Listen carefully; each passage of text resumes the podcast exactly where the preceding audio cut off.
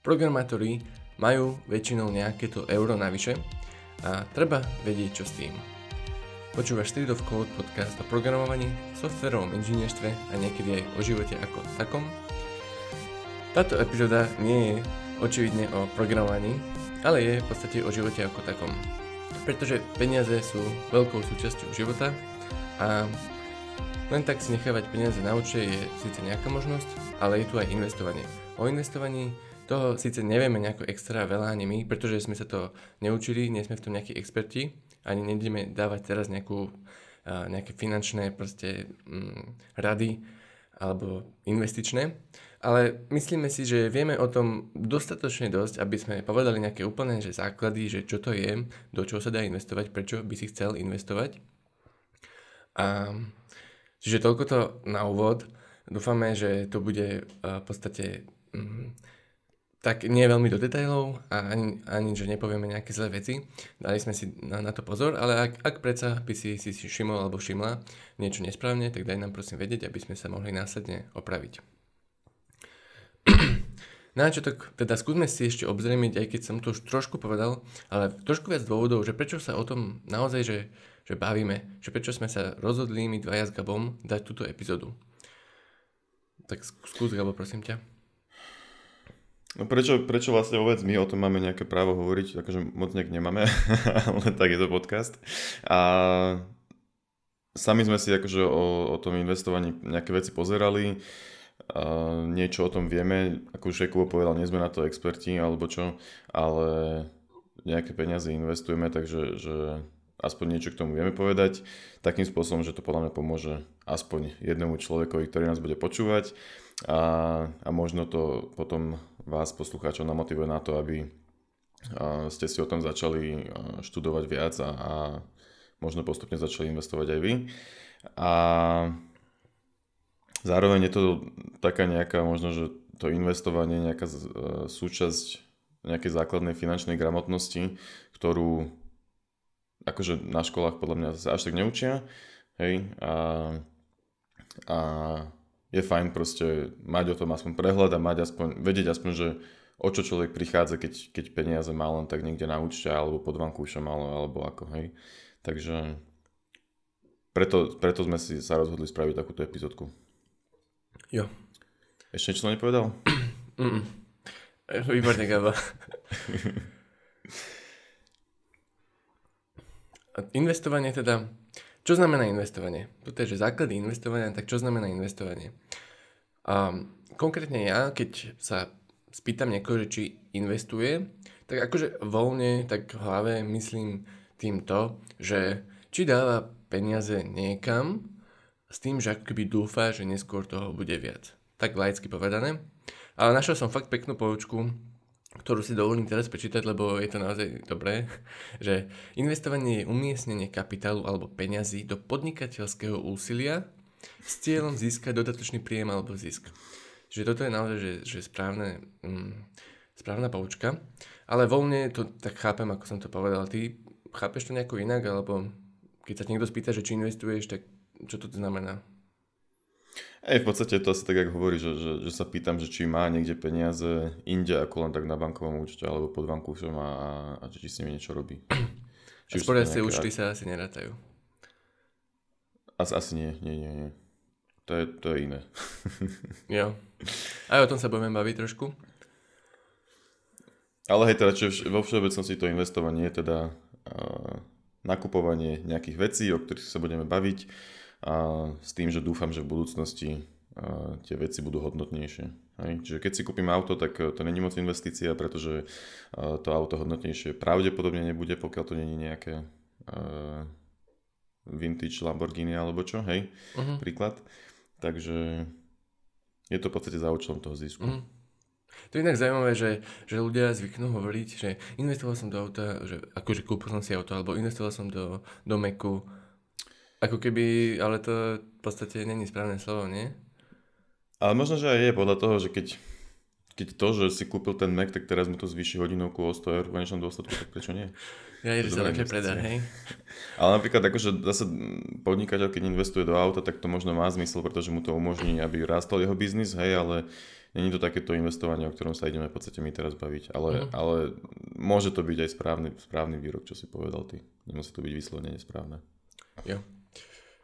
Pobavíme sa trošku aj o investovaní do kryptomien, aj keď tuto veľmi nerad používam to slovo, že investovanie, ale bohužiaľ asi vhodné, aj keď sa mi nepáči. Dobre, čiže prečo sa to vlastne oplatí? Hej? Že prečo by niekto mal investovať? Prečo si nemám nechávať len tak všetky zvyšné peniaze, čo mi zostanú, keď mi dojde výplata, zaplatím nájom a jedlo a tak ďalej. A to, čo mi zostane, prečo by sa mal vôbec nad tým rozmýšľať, prečo to proste nemám nechať len tak na účte. Však peniaze budem mať a nestratia sa mi a proste ich budem mať, je to najväčšia istota, ako môže mať, nie? No hej, a zároveň aj to banka ti aj ponúka nejaký 0,2% úrok na tých peniazoch. Čiže zarábaš na tom 10 centov mesačne alebo tak. Ale teda prečo nie? Je to kvôli tomu, že existuje vec, ktorá sa volá inflácia, a ktorá spôsobuje to, že jednak spôsobuje buď to, že ceny rastú, alebo to, že sa nehodnocujú peniaze. Hej, čiže ty keď máš, dajme tomu na účte nejakých 10 000 peniazy, tak o 10 rokov týchto 10 000 peniazí bude stále 10 000 peniazy, ale už tá ich akoby kúpna sila, alebo ako to nazvať, bude iba nejakých 8 000 eur z tej predošlej doby. Hej, čiže keby povedzme, že mám tých 10 000 a ja neviem, kúpim za to napríklad 100 kg chleba, hej, tak proste o tých 10 rokov by som za to už nekúpil 100 kg chleba, ale kúpil by som iba 80 kg chleba reálne. A čiže toto je ten najväčší dôvod, prečo vlastne vôbec investovať, kvôli tomu, že existuje vec, ktorá sa volá inflácia. Akože dôvod, prečo existuje inflácia, zase až tak to úplne nerozumiem, hej, ale viem, že dobre je, keď je tá inflácia okolo tých 2%, to znamená, že tá ekonomika je akože že rastúca, dobre prosperujúca, a čiže tá inflácia by tam v podstate mala byť, hej, keď je zdravá ekonomika. Okolo preto 2% ročne, čiže stracajú 2% hodnoty tvoje peniaze na účte ročne. Tak, hej. A preto je vlastne fajn s tými peniazmi niečo robiť, a niečo, čo bude ako keby nielenže prebíjať tú infláciu, ale zároveň ti to bude ešte, teda vyrovnávať tú infláciu, ale zároveň ti to bude dávať ešte peniaze aj navyše. Toto je podľa mňa dobrý argument toho, že prečo nad tým začnem rozmýšľať, hej. Určite pre každého platí niečo iné, ale niekto si úplne viem predstaviť, že kopec ľudí si povie, že 2% však to nie je až tak veľa, ale mám úplne že istotu, že tie peniaze sú tu a ja nechcem riskovať, hej. Mňa napríklad presvedčilo nie inflácia, ale v podstate efekt snehovej gule, respektíve zložené úročenie, zložené úroky. Čo sú zložené úroky? To je v podstate to, že keď ty dáš 100 eur niekam a máš 10% zisk, hej, tak budeš mať 110 eur potom a 10 eur teda získaš, hej. Lenže ďalšia iterácia tých 10% už nejde zo 100 eur, ktoré si tam na začiatku dal, ale zo 110. A dostaneš 11 eur potom. Ďalšia iterácia bude zo 121, dostaneš 12 eur a tak ďalej, vždy plus 1. A toto bol iba taký ilustračný príklad na pochopenie. Čiže v podstate zložené úroky je, že tie peniaze, ktoré tam máš, sa zúročujú a každý rok je v podstate ich hodnota väčšia a o to viac získavaš, ako keby, že bohatší sú bohatší, hej? Že je to proste tak. A môžem dať pár príkladíkov, nejaké 2-3 tu mám napísané, také, že ešte by som predtým povedal, že to zložené úrokovanie v podstate znamená, že ty keď niekam dáš tých 100 eur, tak a máš 10% výnos ročne, tak to neznamená, že každý rok dostaneš ich 10%, lebo sa ti počíta tých 10%, teda, že neznamená to, že každý rok dostaneš 10 eur, lebo sa ti nepočíta 10% iba z tých 100, ale už aj z toho, čo ti tam pribudlo. Hej, že v podstate z tých úrokov sa ti počíta ďalší úrok. Preto je to vlastne, sa to volá zložené úročenie, alebo ako to je presne po slovensky, compound interest po anglicky. A ono to má za dôsledok to teraz, keď Kubo poviete príklady, že je to teda obrovský rozdiel voči tomu, keby sa úročila iba, neviem, či sa to dá nazvať tá istina, alebo proste iba ten tvoj vklad. Hej? Že to je fakt, že rozdiel. Takže Kubo, môžeš ešte príklady povedať. Prepač. Jasné. Dobre. Tak dáme nejaké 3 príklady. A prvý príklad je, že dáš 10 000 ako initial investment, to znamená, že 10 000 dáš teraz na investíciu a potom už nič nedávaš, hej? Aj takýto príklad môže byť. A máš to tam 10 rokov a 7% ročne je výnos, respektíve zisk, tak po 10 rokoch tam máš 20 000 a po 20 rokoch by sa mal 38 000. S tým, že v podstate si tam len dal 10 000 a potom už tým nič nerobíš, hej? Čiže nemáš to na účte, ale máš to tam. A ďalší príklad je, keď mesačne dávaš niečo do toho, že dávaš 100 eur mesačne dávaš na ten investičný účet a máš to tam 30 rokov, dajme tomu, že šetríš na dôchodok a 7% ročne, hej, tak 36 000 si po tých 30 rokoch vložil, s tými 100 eurami si vložil 36 000, ale ich hodnota je 113 000. Počkaj takto, nie že ich hodnota, ale že vložil si 36 000, ale tá výsledná suma, ktorú tam máš, je 113 000. Lebo... Tak, sorry. Vložil si tam 36 000, ale v podstate máš 113 000, lebo kvôli tomu zloženému úročeniu. A teraz ešte je väčšia bomba, že to isté, že 100 eur mesačne, 30 rokov, 7% ročne, ale sa 5 000 initial investment. Tie initial investment, tie počiatočné investície sú veľmi dôležité, lebo tie sú tam najdlhšie a najdlhšie sa budú úročiť. Hej? Čiže to isté, že 100 eur mesačne, ale iba s tým, že 5K initial investment a dokopy si 41 000 vložil. Nie 36, ale 41 a máš 150 000. Hej? Predtým si mal 113, ale teraz si mal plus 5 000 a máš 150 000. Čiže je to naozaj mind-blowing. Ja keď som si akože toto tak som pochopil a v podstate dosť neskoro, hej, akože neviem, či sme, na výške sme sa to možno učili v jednom semestri, ale hneď som to zabudol, na strednej asi nie, aj keď možno iba v nejakých slovných hulách, čo som si to nespojil s tými financiami, ale v podstate som sa tomu začal venovať v 2018, asi skôr, ale keď som tomu tak pochopil, tak úplne som si hovoril, že WTF, že prečo to nerobím, že prečo som to nezačal skorej. A tak ono možno skôr si ani tých nejakých väčší obnos peniazí ani nemal, takže nebola možnosť s tým začať skôr. Čiže toto je ako keby môj najväčší dôvod, že prečo sa to oplatí. Hej? Ale tá inflácia je akože veľmi, veľmi silný dôvod tiež. Hej, lebo akože ty si hovoril tie 7% ročne a 8% ročne a takéto hodnoty, to potom teda povieme, že od čo to presne závisí, od čo to môže závisieť. A čo som ja chcel ale povedať je, že to zložené úročenie je dôvod, prečo sa s investovaním oplatí začať čím skôr. Lebo vlastne, keby tam není ten 5000, ten initial investment tých 5000 urobil rozdiel za tých 30 rokov 37 000, hej, v zárobku. A reálne, keby tam dávaš iba tých 100 eur mesačne, tak tých 5 000 tam dosiahneš až... Kedy? Rok máš 1200, čiže o 4 roky. No, čiže to o 4 roky, hej, dosiahneš tých 5 000 a tie sa tiež potom úročia, ako keby, hej. Čiže keď tam dáš peniaze hneď, tak proste je to strašná sranda, jak to dokáže, jak veľa to dokáže spraviť. A preto je to je argument, že prečo potom sa oplatí s tým jednostom začať čím skôr, lebo čím skôr začneš, tak tým viac peniazí sa bude akýby úročiť potom. No.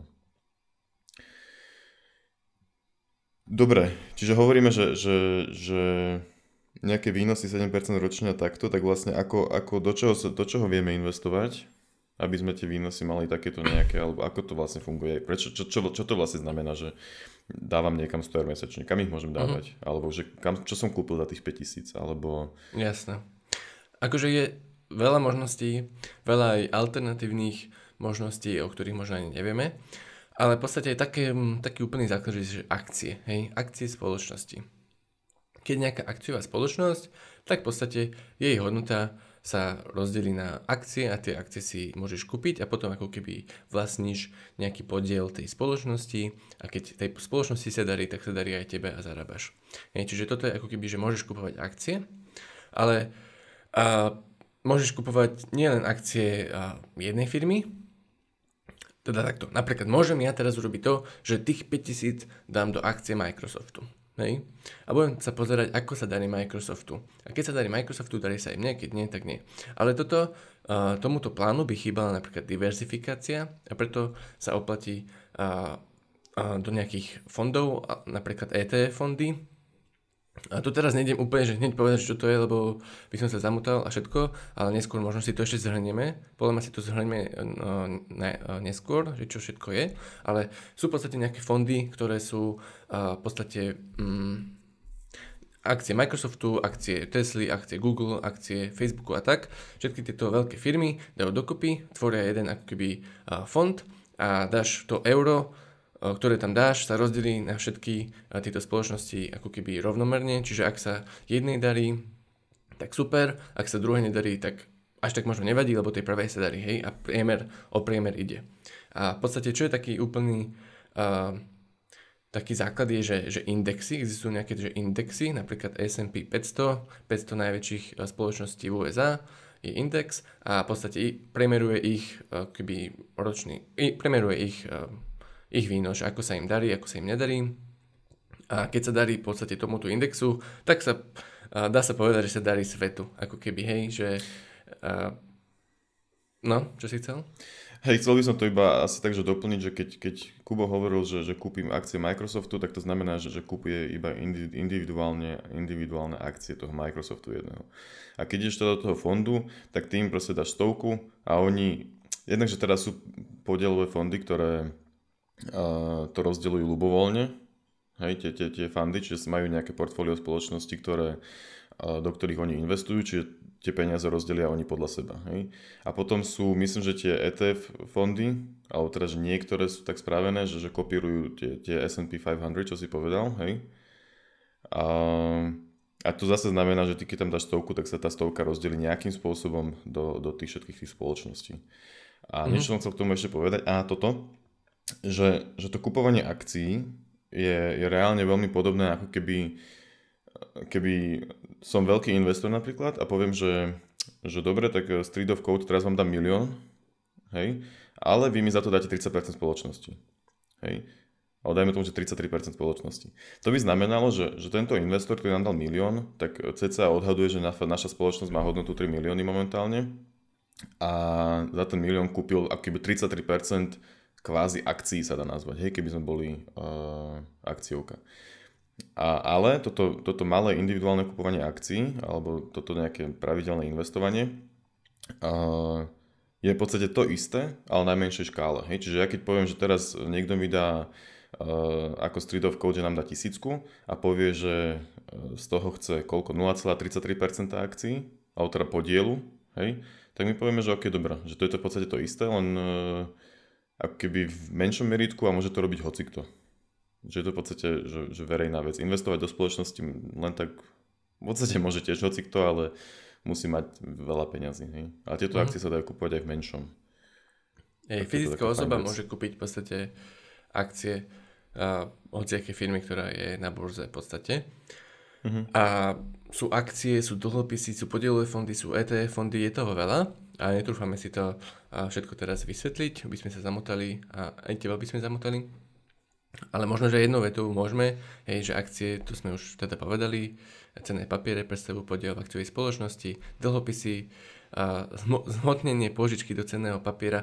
Akože úplne, že nechápem, čo sú tie dlhopisy, teda, že chápem trošku, ale že nie, že úplne, čo sú tie dlhopisy, ale viem o tom to, že napríklad dlhopisy sú také konzervatívnejšie, sú na podstate krátkodobejšie investovanie a majú menšie výkyvy ako akcie, hej, že keď chceš menšie riziko, tak kúpuješ dlhopisy, keď chceš väčšie, kúpuješ akcie. Podielové fondy, to sú napríklad nejaké firmy, hej, alebo aj banky majú vlastné podielové fondy a to znamená v podstate to, že dajme tomu, že ja s Gabom spravíme vlastný podielový fond a to znamená, že my budeme riadiť aktívne nejaké portfólio akcií. Povieme, že my máme o tom takú znalosť, že vieme, že ktoré sú dobré, ktoré nie. Ideme dávať do toho svoju v podstate hlavu a povieme, že vybereme týchto 153 spoločností, ktoré chceme mať v našom podielovom fonde a na týchto 153 budeme dávať naše peniaze a hoci kto sa môže pridať k nám, že dajte nám svoje peniaze za nejaké poplatky a my to pridáme do tohto fondu. Hej.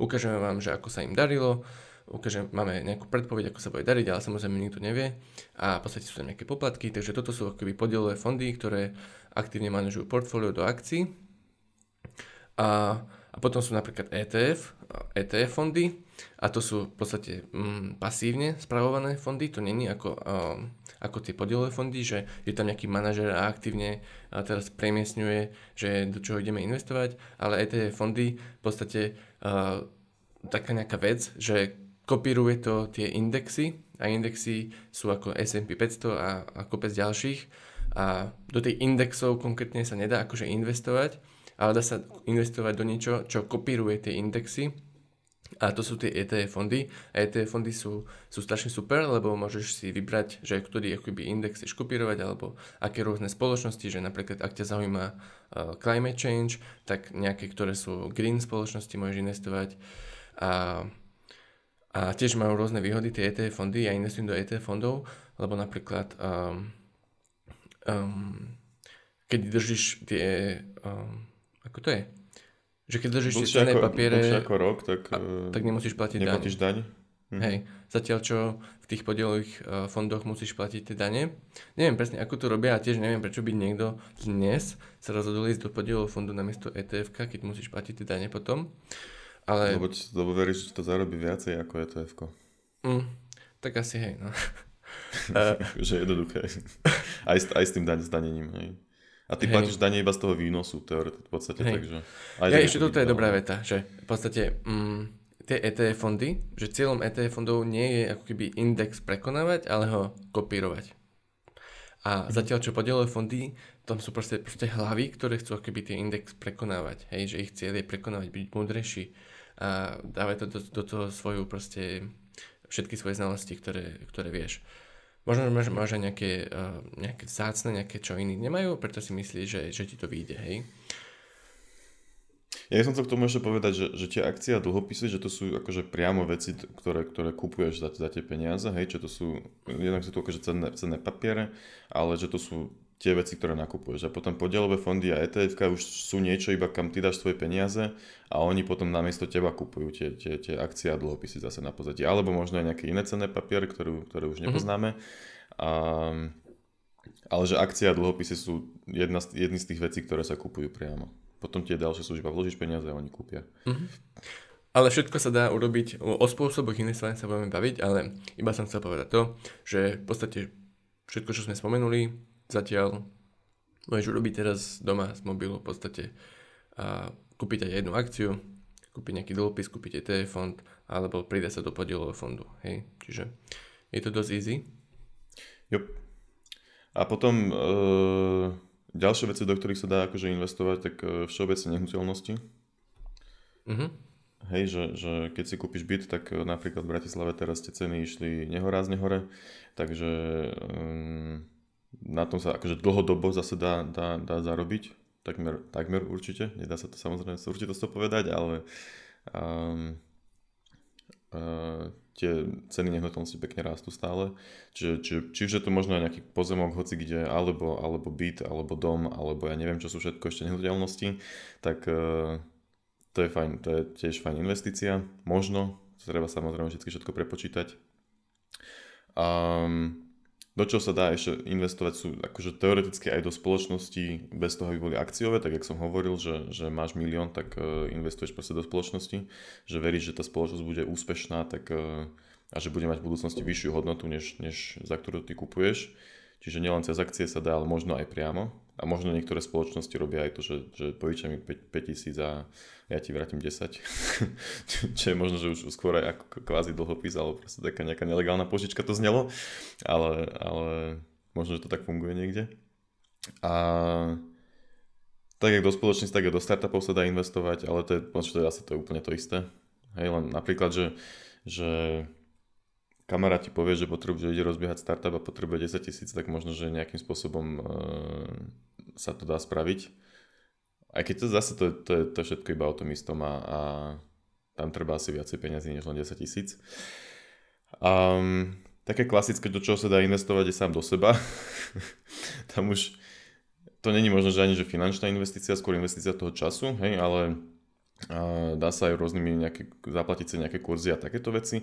Je to nejakým spôsobom investícia, pretože tým vlastne že investuješ do seba tieto peniaze, tak v budúcnosti budeš vďaka tomu zarábať viac peniazy. Hej, čiže to je také klišé investícia, investuj sám do seba. A to je asi všetko, čo mi tak nejak napadlo, že do čoho by sa, akože určite sú ešte nejaké veci, do čoho sa dá investovať, ale to sú také nejaké najklasickejšie. Čiže akcie, dlhopisy, ETF-ka, podielové fondy, nehnuteľnosti, možno, že spoločnosti nejakým iným spôsobom ako cez akcie, sám do seba. A jednu vec, teda, ktorú pekne obchádzam, sú teda kryptomeny, ktoré, Jakub, ty si povedal, že to nechceš nazývať investovanie, a tak trochu s tým súhlasím, že je to skôr také stavkovanie, alebo neviem, jak to presne nazvať. Špekulácia. Ale aj to je možnosť, áno. Ale je to určite rizikovejšie, k tým rizikám dojdeme ešte, to sme ešte nehovorili, ale teda dá sa aj do kryptomien cez rôzne burzy, ale možno, že aj nejakým iným spôsobom priamo. Sú že teraz rôzne služby, ktoré ti umožňujú priamo akože cez kartu kúpiť kryptomeny, bez toho, aby si sa musel nejak registrovať a dávať tam občiansky a takéto srandy, takže to je sranda. A no, len teda je to rizikové a tých kryptomien je strašne veľa a nevieš, do čoho máš investovať, nevieš, či nakúpiš na vrchu alebo a potom o všetko prídeš, alebo nakúpiš dole a potom budeš plakať, že si nekúpil viac. Alebo čo. Ale aj to je možnosť teda momentálne. Akože keď niekto kúpil Dogecoin, tak čo iné to je, niečo, nejaká špekulácia a sranda. Proste, veď to nemá žiadnu hodnotu, je to úplná hovadina. Dobre, akože o kryptomenách môžeme dať nejakú ďalšiu epizódu a ich hodnotia a o špekuláciách o nich. Alebo úvahu. To sme už robili, čo nerobili? Ja som možno niečo začal robiť, neviem. Ale akože je to v pohode, kúpovanie kryptomien, akože s peniazmi, ktoré máš navyše a akože, dobre, no comment. Poďme ďalej. No, bál by som sa, keby kryptomeny sú moje jediný zdroj dôchodku, ak tam nemám už teraz nejaké 100 000, hej. Že keby teraz začínam investovať do kryptomien s tým, že on to má na dôchodok, tak to není možno, že ideálne. Hej. Akože, ak by mal niekto stratégiu, že o 5 rokov chcem kúpiť byt a idem sa na to zarobiť tak, že idem investovať do kryptomien a nemám žiadny backup plán, tak potom tá stratégia není dobrá, no. Ale môže ísť. Môže ísť a možno, že budeš kúpovať 5 bytov potom. Ale pre väčšinu ľudí to nevidie, no. Mm-hmm. Jo, takže tie riziká, my sme sa už začali baviť o tej rizike investovania, samotné riziko toho investovania, že či to pôjde hore, či to nepôjde dole. To je asi najväčší predmet tejto kapitolky.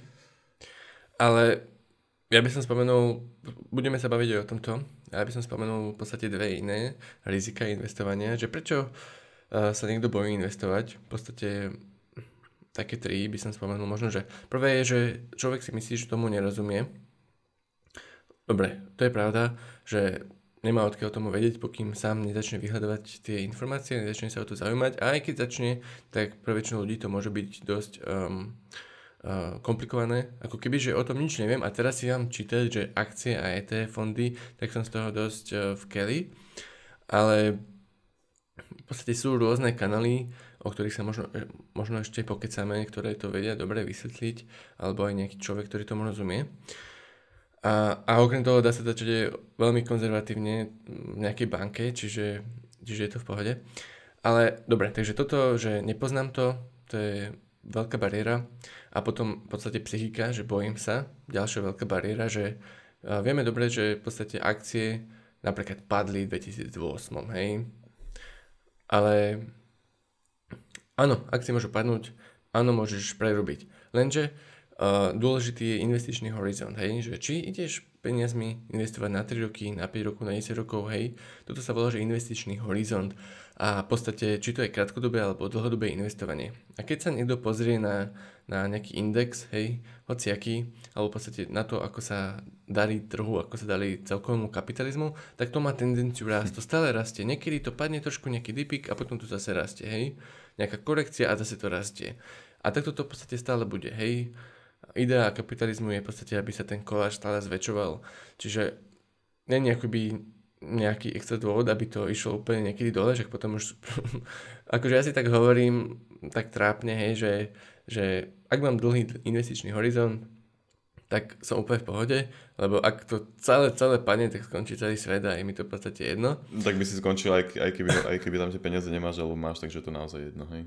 Hej, to je ale, áno, v podstate na základe toho, aký máš investičný horizont, na základe toho treba zvoliť správnu stratégiu investovania, hej. Že áno, je pravda napríklad, že aj tie akcie sú rizikovejšie a ak o 3 roky chceš vybrať peniaze, ktoré teraz investuješ, tak možno, že neinvestuj až tak veľa do akcií, dávaj si veľa diverzifikuj, daj si tam viacej dlhopisov, určite neinvestuj do kryptomien, teda iba jedine, ak si ochotný o tie peniaze prísť a tak ďalej. Hej. A čiže psychika, krátkodobé investovanie, dlhodobé investovanie a v podstate to, že to nepoznáš, to sú najväčšie rizika, podľa ktorých ja vnímam.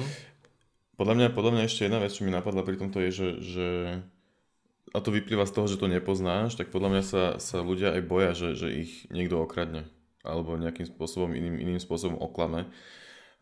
Lebo preto možno, že veľa ľudí sa stále rozhodne investovať cez banku, lebo banka je nejaká inštitúcia, ktorej kvázi veríš, hej? Ale no ešte podielové fondy a takéto veci, tak tam akože... Neviem, že či... Myslím si, že boli proste prípady, kedy nejakým spôsobom tých investorov oklamali, alebo... Vieš, keď ideš cez taký nejaký fond, tak stále sú to len ľudia a môžu spraviť nejakú chybu a zrazu proste o svoje peniaze prídeš a potom sa cítiš byť, jak to nazvať, podvedený, dajme tomu. Ale... Že to je tiež podľa mňa veľký faktor, prečo sa ľudia toho boja. Mhm. Akože asi sa to môže stať, ale ak si dáš pozor, tak sa to asi nestane. Akože tie podielové fondy, normálne máš zmluvu, normálne si ručený proste nejakými zákonmi a ako keby, aj keby oni vyhlásili nejaký bankrot, tak stále máš tie peniaze. Hej, ale to je iné, no. Že keď vyhlásia bankrot, tak áno, ty neprídeš o svoje peniaze do nejakej hodnoty, hej, ale stále môže pokaziť to investovanie a tým pádom o tie peniaze prídeš. Hej, že to proste... Okej. Ale... Existujú na trhu overené dobré spôsoby, len áno, akože možno, že není triviálne. No dobré, ale ty si vlastne podľa mňa úplne nepovedal, čo sú teda vlastne tie rizika. Hej? No, ale riziko v podstate, keď kúpuje človek individuálne akcie, tak nevie moc, čo sa s nimi bude diať. Hej? Keď ja si kúpim napríklad akciu Microsoftu, tak sa môže stať, že teraz vyjde na vonok nejaký škandál, o ktorom nikto nevedel a zrazu tie akcie padnú kľudne, ja neviem o koľko môže padnúť, do 30%, hej, a ty proste prídeš o tie svoje peniaze, ktoré tam máš.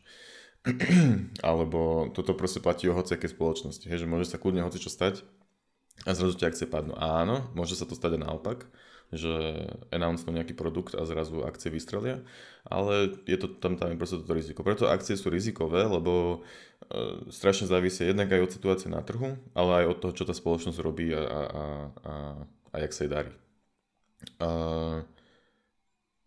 A preto akože sú akcie rizikovejšie, ale vedia byť výnosovejšie. Dlhopisy z nejakého dôvodu sú stabilnejšie, tomu presne nerozumiem, hej? Ale tam sa hovorí, že tie sú menej výnosné, ale sú stabilnejšie, čiže sú menej ovplyvňované trhom a čo robí tá daná spoločnosť a takto. A neviem, čo som chcel ešte k tomu povedať. Aha, tie fondy, keďže tie fondy kopírujú, tie ETF, keďže kopírujú tie indexy, tak keby... Možno sa dá povedať, že rastú s trhom, alebo jak to nazvať, že... A tiež by ten pád by ich nemal moc ovplyvniť. Ale dôležité, čo som chcel povedať, je, že... No, počkej, rastú, ale aj padajú s trhom, hej? Keď kopíruješ nejaký index, tak keď index rastú, áno, padá. Hej. OK. A čo som chcel povedať, ty si hovoril o tej kríze v 2008, tak hej, vtedy strašne pradli, nemám teraz presné čísla, ale... Pointa je, že ty aj keby si investoval v 2007, hej, že nakúpiš práve, a tak myslím, že v 2015 a 2016 nastal ten bod, kedy už by ti to zase vynášalo. Že si sa akoby prehúpol cez tú krízu a to je tá pointa, že dôležité je naozaj investovať dlhodobo, ale teda keď do akcií a rizikovejšie, tak dlhodobo, lebo takéto výkyvy ťa potom proste nezasiahnu. A ešte k tomuto, k týmto výkyvom, dve veci. Prvá napríklad, že prišla pandémia a 2020, okolo februára alebo marec alebo tak, padli trhy akože veľmi, že o 30%, ale už na konci roka už to bolo tam, kde to bolo.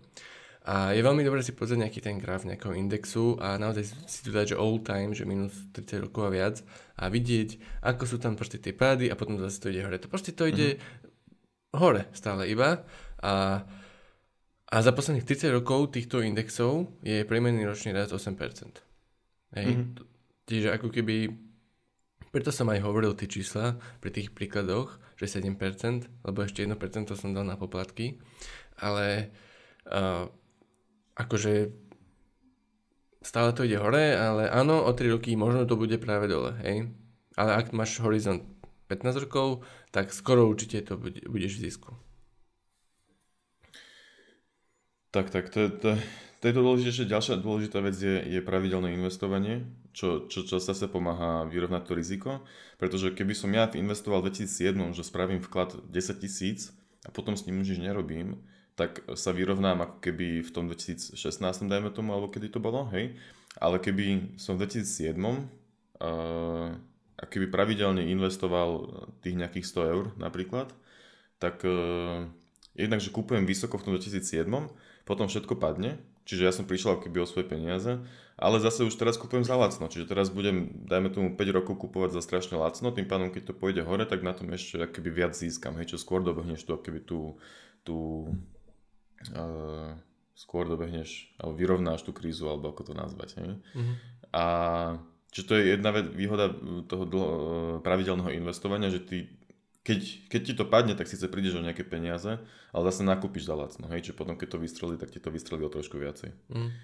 Ja som sa inak vždy tešil, keď to padne, aj kryptomeny, keď som ešte mal, alebo aj toto sa celkom teším, lebo vtedy máš príležitosť to kúpiť lacnejšie a ja investujem pravidelne a keď to padne, tak tam dám toho viac. Čiže akoby taká stratégia, ktorá není nová na trhu, hej, to je proste overená stratégia. A tiež ešte jedna stratégia, že keď, alebo teda ja by som do toho takto išiel, lebo som podľa mňa konzervatívnejší, že keď začínaš s investovaním a máš nejaký obnos peňazí na začiatok, tak nedať tam, že povedzme, že mám 10 000, tak teraz nedať 10 000 na šupu niekam do tých nejakých akcií, lebo čo keď si náhodou na vrchu a o mesiac si dopadne, tak si proste zrazu len tak stratil 1000, čo zamrzí veľmi a môžeš to odrediť od toho investovania, lebo psychika. Ale ja by som spravil to, že investujem to, dajme tomu, po 2500 eurách a dajme tomu, že každý druhý mesiac. A tým pádom by som si to akoby vyrovnal, ale síce áno, prídem o nejakých pár mesiacov toho úročenia, ale aspoň som bezpečnejší, že keby tam bol nejaký pád, tak mám väčšiu šancu, že ma nezabolí ako keby. Alebo že ma bude boleť menej. Hej. Sú rôzne stratégie, dá sa všetko vygoogliť. A ono to akože väčšinou sú tie veci celkom aj logické, čiže keď sa človek do toho začne dostávať, začne si o tom čítať, tak už tieto stratégie akože dávajú zmysel, hej, že jak sa tomu vyhnúť, len sa človek na to musí zamyslieť a zároveň sa nesmie až tak báť. Hej. A ešte dôležitá vec, že predtým, než človek ide investovať, je dobré mať nejakú rezervu, hej. Proste ak normálne zarábam, mám nejaké videá a tak, ale ak mám naučiť napríklad, že 1500 eur a jediné peniaze, čo prídu, budú ďalší mesiac, ďalšia výplata, tak ešte by sa možno neinvestoval, hej. Že je dobré mať nejakú rezervu a tá rezerva väčšinou predstavuje 3 až 6 mesiacov tvojich výdajov mesačných, alebo prípadne tvojho platu mesačného, hej. 3 až 6 podľa toho, aká riziková je tvoja pracovná pozícia. Možno programátori by stačili 3, aj keď možno konzervatívnejším 6, tá rezerva, lebo si nájdu hneď rýchlo inú robotu, hej. Čiže v podstate ja napríklad konkrétne som sa akože naučil, že je dobré mať tú rezervu a máme teda rezervu s manželkou a to znamená, že máme niekoľko tisíc na nejakom podúčte, s tým vôbec nič nerobíme. Ale keď máme proste peniaze navyše, hej, z výplaty, tak vždy si ešte nechávame naučiť akože nejaké peniaze na život a tak, prípadne aby, teraz som mal pár stoviek niečo navyše, ale keď mám potom ešte navyše aj tak ešte niečo, tak to už ako keby investujem to pravidelne. Buď mám teda trvalý príkaz, alebo toľko, koľko vyjde, každý dva mesiace sa na to pozriem, teraz mám toľko to navyše, tak toľko to dám. Ale áno, tá rezerva, to som akože chcel teraz primárne týmto monológom povedať, že je veľmi dôležitá vec, hej, aj tá pravidelnosť, aj diverzifikácia a v podstate dlhodobo, dať si pozor na to, že ako či dlhodobo alebo krátkodobo. A možno ešte, keď sa rozprávame o tých akoby nejakých takých typoch, tak ak si živnostník, alebo možno ani aj keď nie si, tak... Aj keď to znie možno smiešne pre niekoho, ale už aj teraz sa trošku oplatí rozmýšľať nad tým dôchodkom, že koľko budeš zarábať na dôchodok. A začať si 40 €, 50 € mesačne tam vkladať, dať si tam nejakú initial investment, nejakú 1000 aspoň a tak. A v podstate dať si možno do nejakej kalkulačky, že koľko budeš mať do tých 30-40 rokov, podľa toho, kedy pôjdeš do dôchodku. Určite, ak si živnostník, ak plánuješ byť živnostník, lebo živnostníci nebudú mať veľký dôchodok. No tam je veľmi otázne, že aké budú mať všetci dôchodky v tej dobe, takže to je podľa mňa veľmi dobrá rada pre hocikoho. Nech si ľudia čím skôr začnú sporiť na dôchodok, pretože videli sme tie príklady a už keď teraz začneš odkladať nejakú tú 100 alebo nejakých 50 €, tak z toho vieš mať proste od tých 30 rokov veľmi pekný obnos peňazí, ktorý ťa poteší. Akože nepokriete asi celý dôchodok z tých 50 €, hej, ale zároveň, ak sa aj tebe bude zvyšovať plata, tak si môžeš zvyšovať ten dôchodok, hej, a postupne tam proste budeš mať nejaké peniaze, ktoré budú mať zmysel.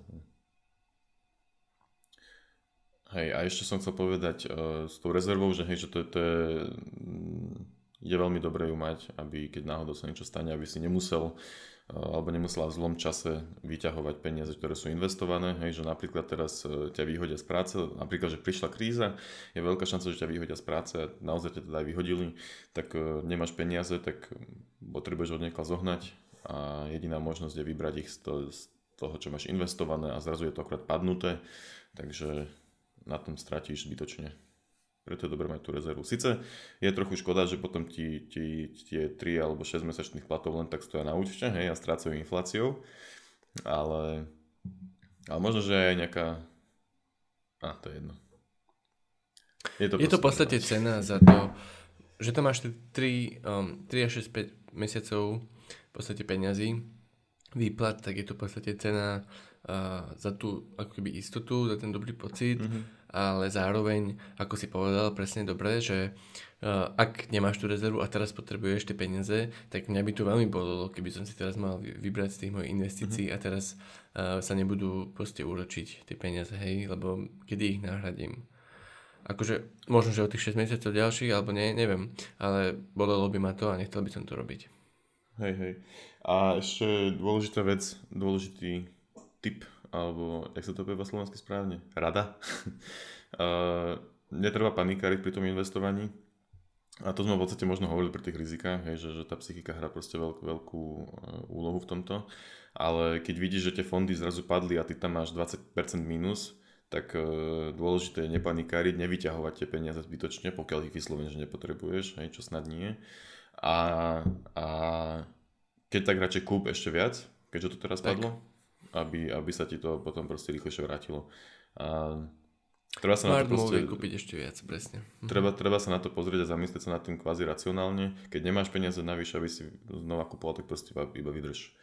A tiež taká trochu nejaká všeobecnejšia rada je, že investuj akéby peniaze, o ktoré keby prídeš, tak ti to nie je až tak úplne ľúto.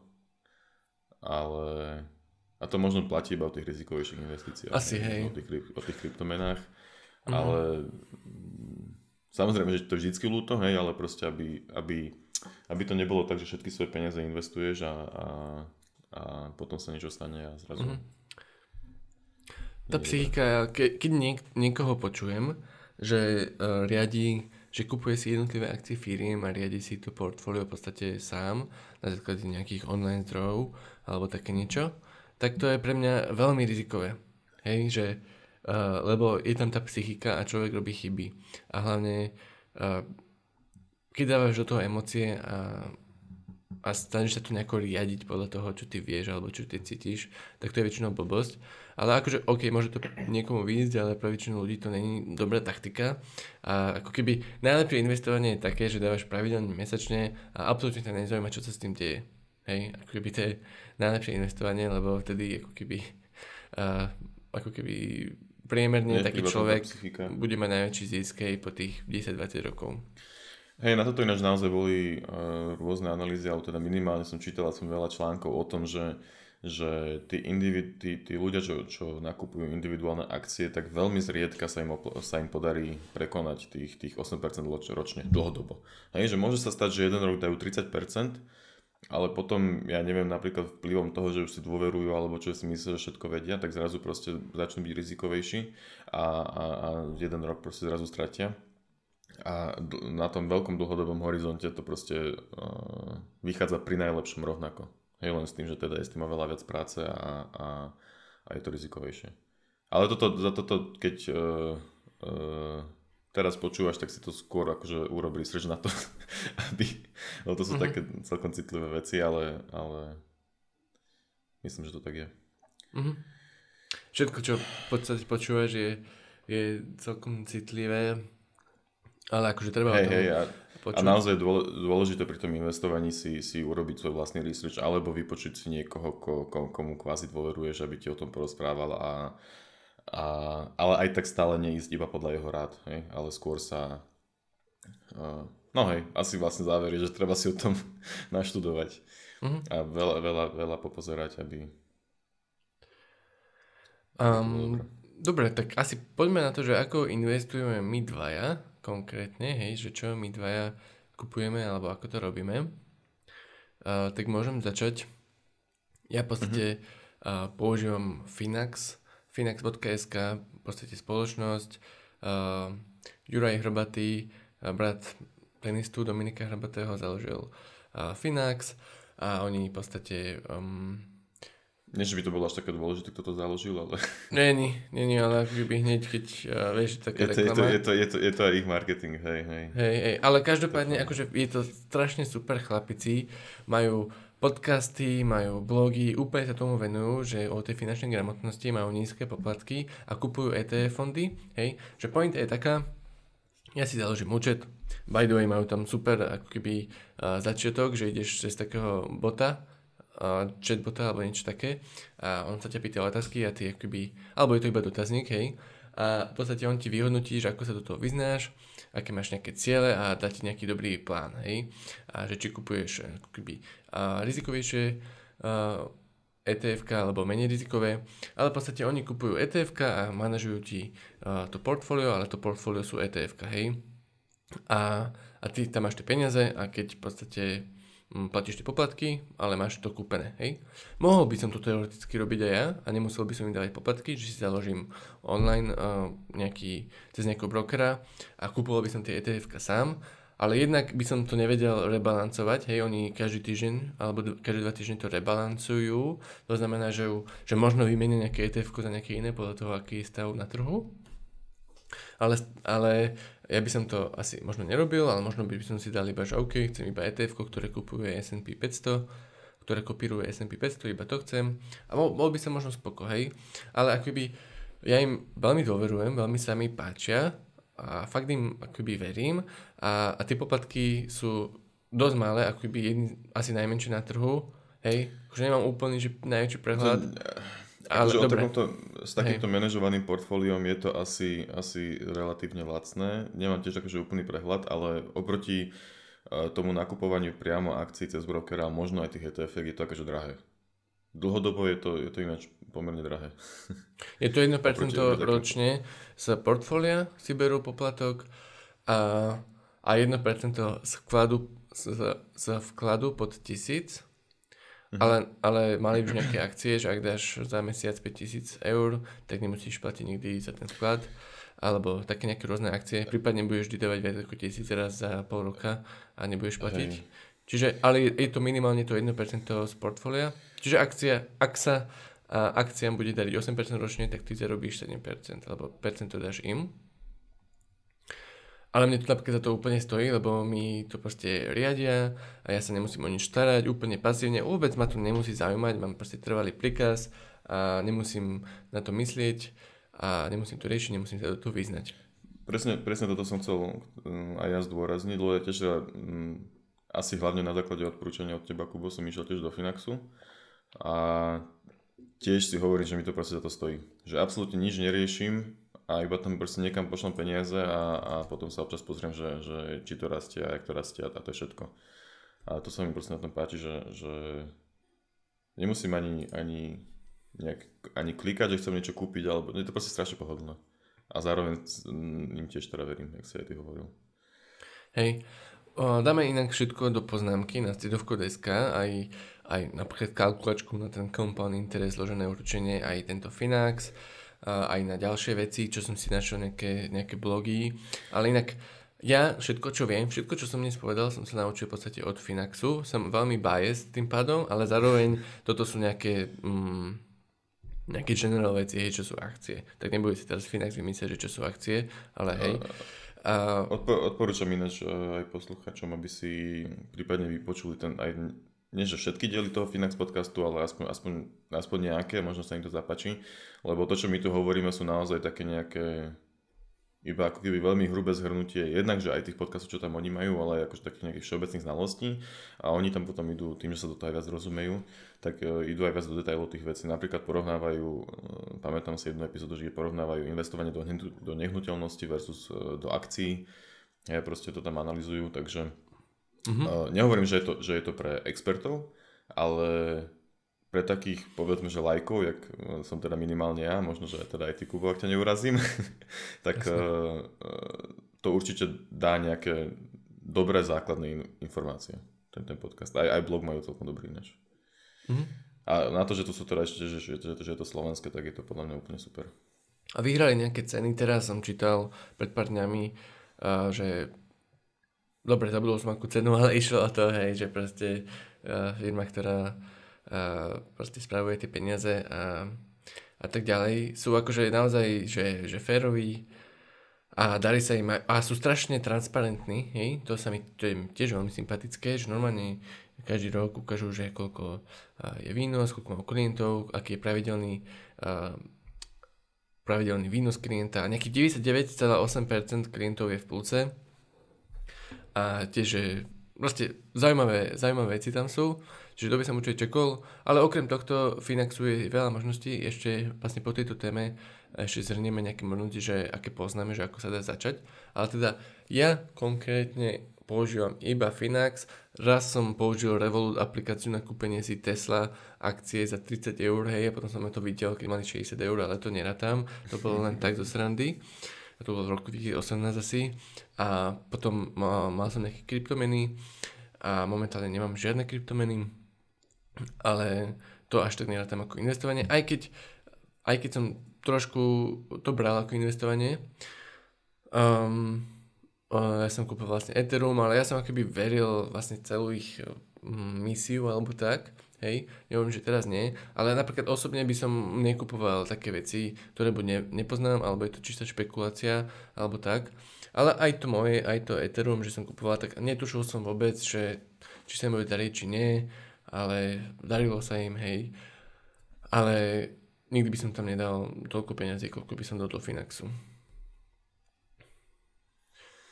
A ty teda si už povedal, že Finax a ešte niečo? Hej, ja v podstate tiež Finax nejaké mal menšie množstvo, máme v nejakých kryptomenách, ale to skôr len tak for fun. A hej, akože neskúšal som nikdy kúpiť nejakú individuálnu akciu. Možno niekedy k tomu dojdem, keď si o tom akože v priebehu rokov, keď sa nakumulujú znalosti, ktoré načítam raz ročne, tak možno, že do toho niekedy pôjdem, ale zatiaľ ma to nejak neláka. Ja čo inak často robím, takže nie je to úplne že investovanie, ale ja mám podúčet v banke na nejaké, nie že jednu rezervu, ale mám keby viac rezerv, ktoré sú určené akože na nejaké špeciálne účely.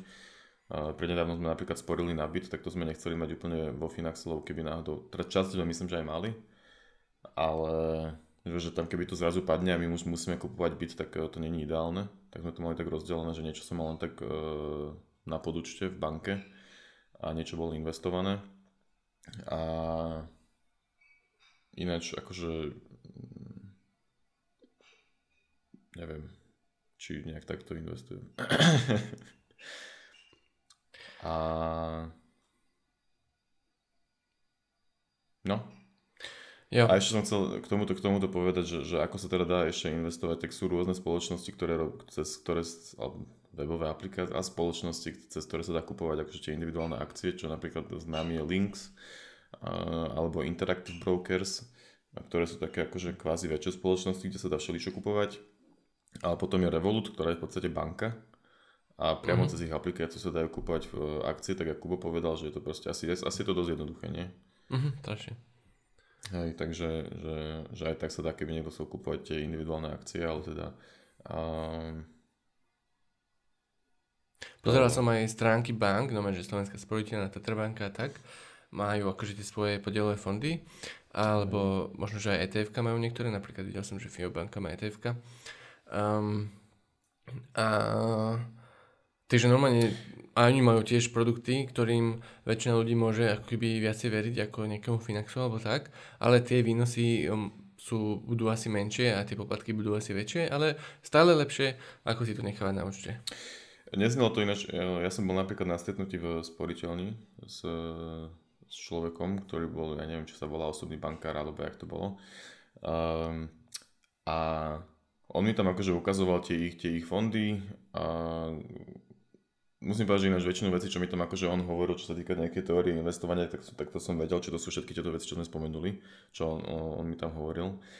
A čiže pointa je, že ma nechcel akože nejakým spôsobom oklamať, ale som mal taký pocit.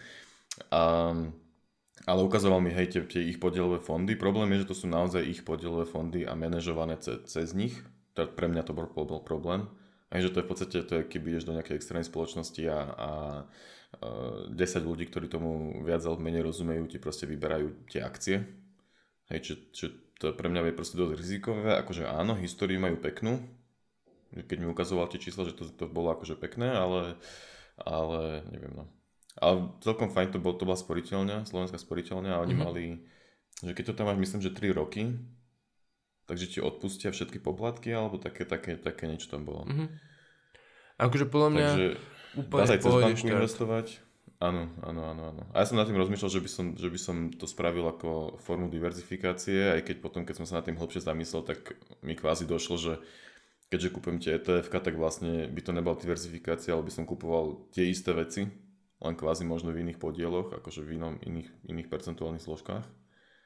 Hej, že možno, že to nie je úplne ono. Skôr by to bola taká ochrana voči tomu, keby sa Finaxu niečo náhodou stane, takže mám peniaze ešte niekde inde. Ale... No. Hej, čiže nejaký broker, môžeš kupovať sám akcie, alebo Revolut, alebo teda Finax a podobné veci, alebo nejaké podielové fondy, alebo banky. Hej, aj GNT má nejaký podielový fond. Inak videl som, že mali nejakú ponuku, že garantovaný výnos 5% ročne, a niečo, nejaká penta, alebo niečo také, a neviem, na aký dlhodobý horizont. A neviem, aké poplatky. Poplatky sú asi dôležité v tom. Ale akože... Akože nechcem to nejako podporovať, ale asi to je tiež možno fajn. Poznám nejakých ľudí, čo cez také produkty išli. Ja vo svojom okolí každému odporúčam ten Finax, ale akože áno, som biased, každý nech si to pozrieť sám, ale podľa mňa je to super. Ja som ešte zabudol možno povedať aj to investovanie do nehnuteľnosti, že je celkom fajn vec. Aj keď je to také, že treba zase všetko zvážiť. No, že musíš mať strašne veľa peniazy, aby si to mohol spraviť. No, tým, že teraz sú veľmi lacné hypotéky, nechcem to nikomu odporúčať, lebo je to akože záväzok a riziková vec teoreticky, ale akože hypotéky, keď je 1% úrok alebo ešte možno nižší a ty tú nehnuteľnosť dokážeš prenajať a tie ceny akože rastú teraz neuveriteľne, hej.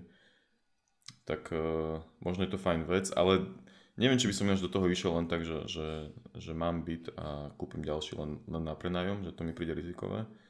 Ale tým, že my sme mali tú výhodu, že sme potrebovali najprv jednoizbák, tak sme sa nasťahovali a teraz nám vlastne ešte zostal, tak mi to príde také, že celkom fajn, že zatiaľ si ho nechávame, uvidíme, čo bude ďalej. A tuto zase tiež ináč treba dávať potom pozor pri pokúpaní nehnuteľnosti, že je veľká daň z predaja nehnuteľnosti.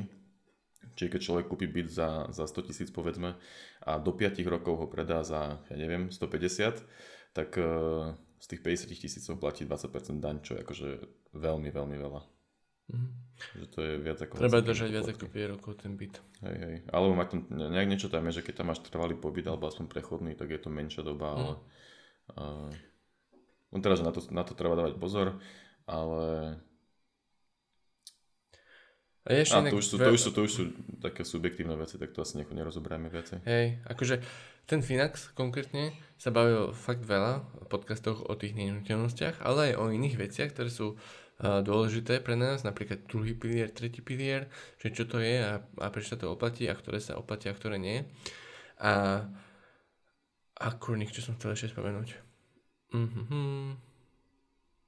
Druhý pilier, tretí pilier, a ešte to, že napríklad keď máš hypotéku, že či sa oplatí ju skôr splatiť, hej, aby si ju nemal, alebo radšej tie peniaze investovať a tiež, hej, že toto, s touto hypotékou je veľa v podstate tém a to je ináč tiež good point z toho hypotéku, či to skôr splácať alebo radšej investovať, a je to dilema, ktorú som ja ešte nevyriešil vo svojom prípade, a aj keď som tu už párkrát počítal a vyšlo to takže veľmi tesne a nepamätám si, myslím, že lepšie bolo to investovanie, ale to je s dnešnými úrokmi, takže je to také otázne. Takže treba si aj to potom keď tak prepočítať, že čo sa viac oplatí, že... Hej, akože Finax má na to nejaký názor, ja mám tiež na to nejaký názor, ale asi to tu nebudem teraz hovoriť. A ešte investičné sporenie, investičné poistenie, tak, to je ešte nejaký produkt, ktorý je teraz akože in, ale akože není to moc dobré, hej. Asi hlavne dávnejšie bol. Hej, dobre. Hej. Že tam sa proste nejak kombinuje... To, že sa človek poistí a niečo z toho odchádza do nejakého podielového fondu asi iba, takže to je také, že...